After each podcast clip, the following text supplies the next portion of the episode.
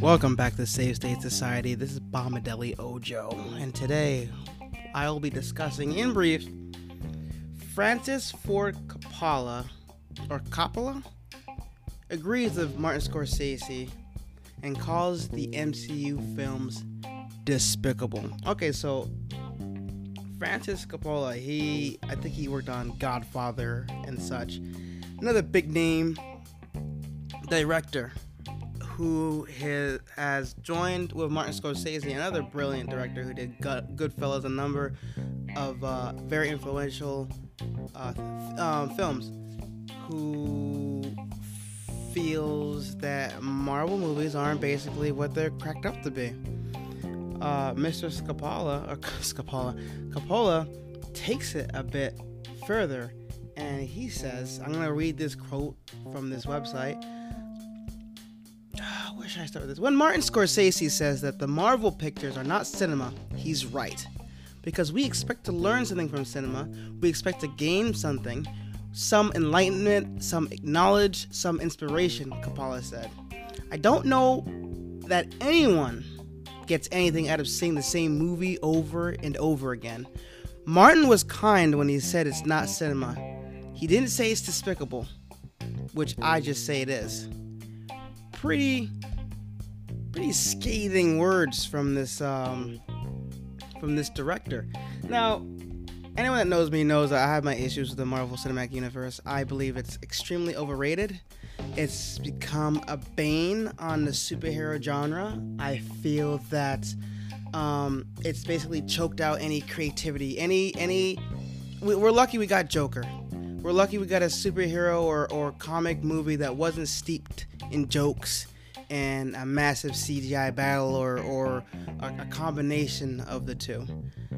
Um, we're lucky we got Joker base, is what I'm trying to say. We're, we're lucky that some films are now coming out and they're allowed to do something different, and executives aren't trying to emulate and ape the the Marvel Cinematic Universe formula, which I believe, like I said, I'll say it again and I'll say it as many times as possible that it's been a it's a bane on the superhero genre, film genre.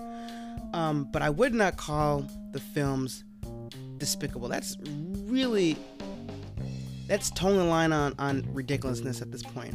Um, I am I'm more along the lines as Scorsese. I would even say I wouldn't go as far as say that they're not cinema.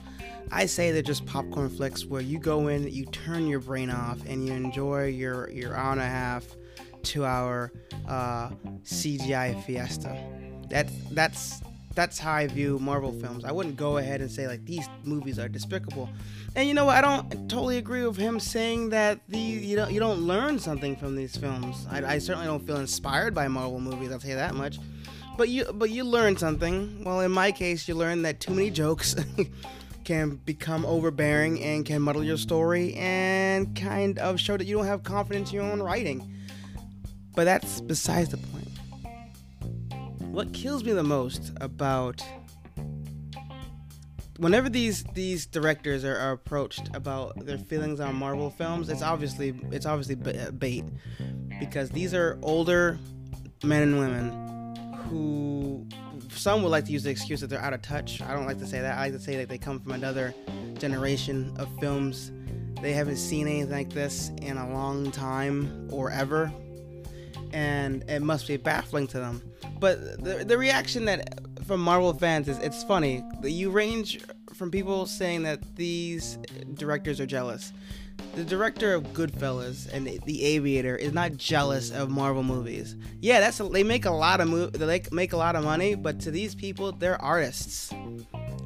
To them, it's art. It's not just about the buckets of money you can get. That's that must be nice, but to suggest that say um, Scorsese is jealous of Iron Man is like saying that Chef Gordon Ramsay is jealous of McDonald's. You see the idiocy in that? It makes absolutely no sense. So, and another thing is that these Marvel fans, I think the reason that we get some of these, we're starting to get these click, and this won't be the last director we hear from because we heard who was the guy that did um that Avatar. James Cameron. People blasted him for for talking negatively about um about uh, Marvel films, and and he had the number one. Avatar was like the number one movie in the world for like a for, since 2009, I believe, maybe 2009. 2007 whenever it came out it was the longest it was like the highest grossing film of all time so the guy was well within his rights to say whatever he had to say and people blasted him for that and more and more these guys are coming forward and expressing their, their expressing their views and the, the, the visceral reaction from Marvel fans kills me because it's so funny. You guys are so easily baited. I'll tell you why. Or how. I'm a Star Wars fan. I am a die-hard Star Wars fan. I'll tell you that shit right now. I have several Star Wars tattoos on my body. I love Star Wars. Star Wars is a series of films made for fucking 10 year olds, okay? There have been people trying to bash Star Wars since its very inception, since 1977. The difference is the reason why I don't I don't get wild riled up when someone says, "Well, I don't like Star Wars because Star Wars is X or Star Wars is Y," is because Star Wars has proved itself as to be part of Americana. The, uh, you, you, there's nowhere in this in this in this country that you can go that someone would know who R2D2 is, or who Han Solo is, or who Lando Calrissian is, or what the Millennium Falcon is, or who Darth Vader is.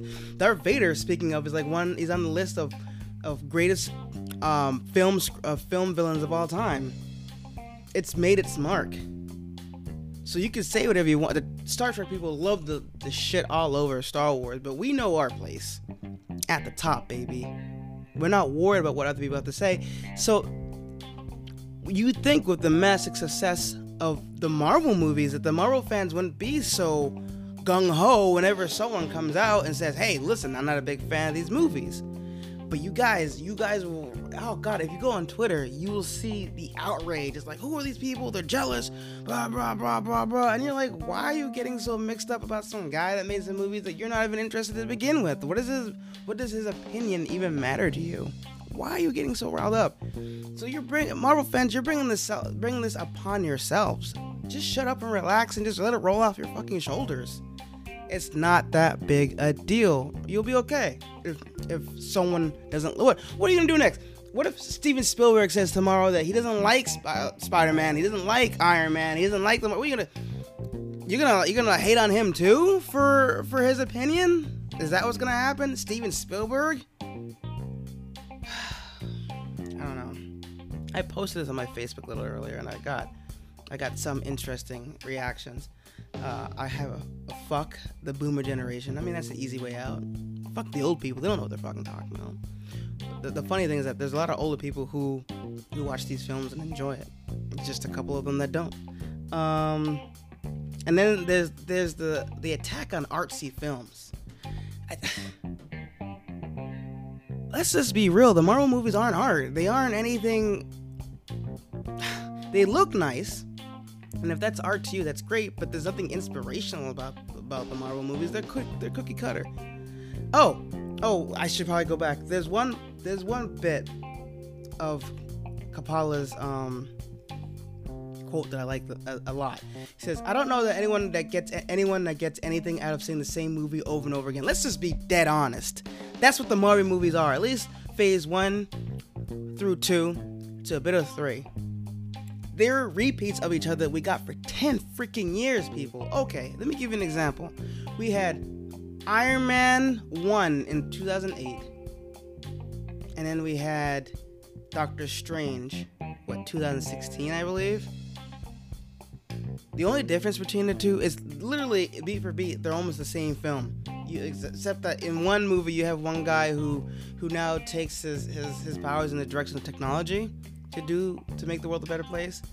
Same act, kind of accident or not accident. Same an accident happens to the main character in Doctor Strange, and now he he his power he he awakens his powers and he uses powers of mysticism, spirituality, whatever, to do good. They're literally the same movie, but the premises are slightly switched.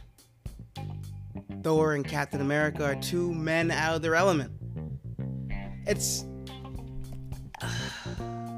I'm gonna be dead honest with you. I'm an unapologetic, unapologetic, unapologetic DC fan. Okay, and for all the flaws and the flusteredness that comes from the DC side, at least they tried something different for the longest time with varying degrees of success. For instance, I absolutely love The Man of Steel. And I love the first half of Batman vs. Superman because it had a message to send.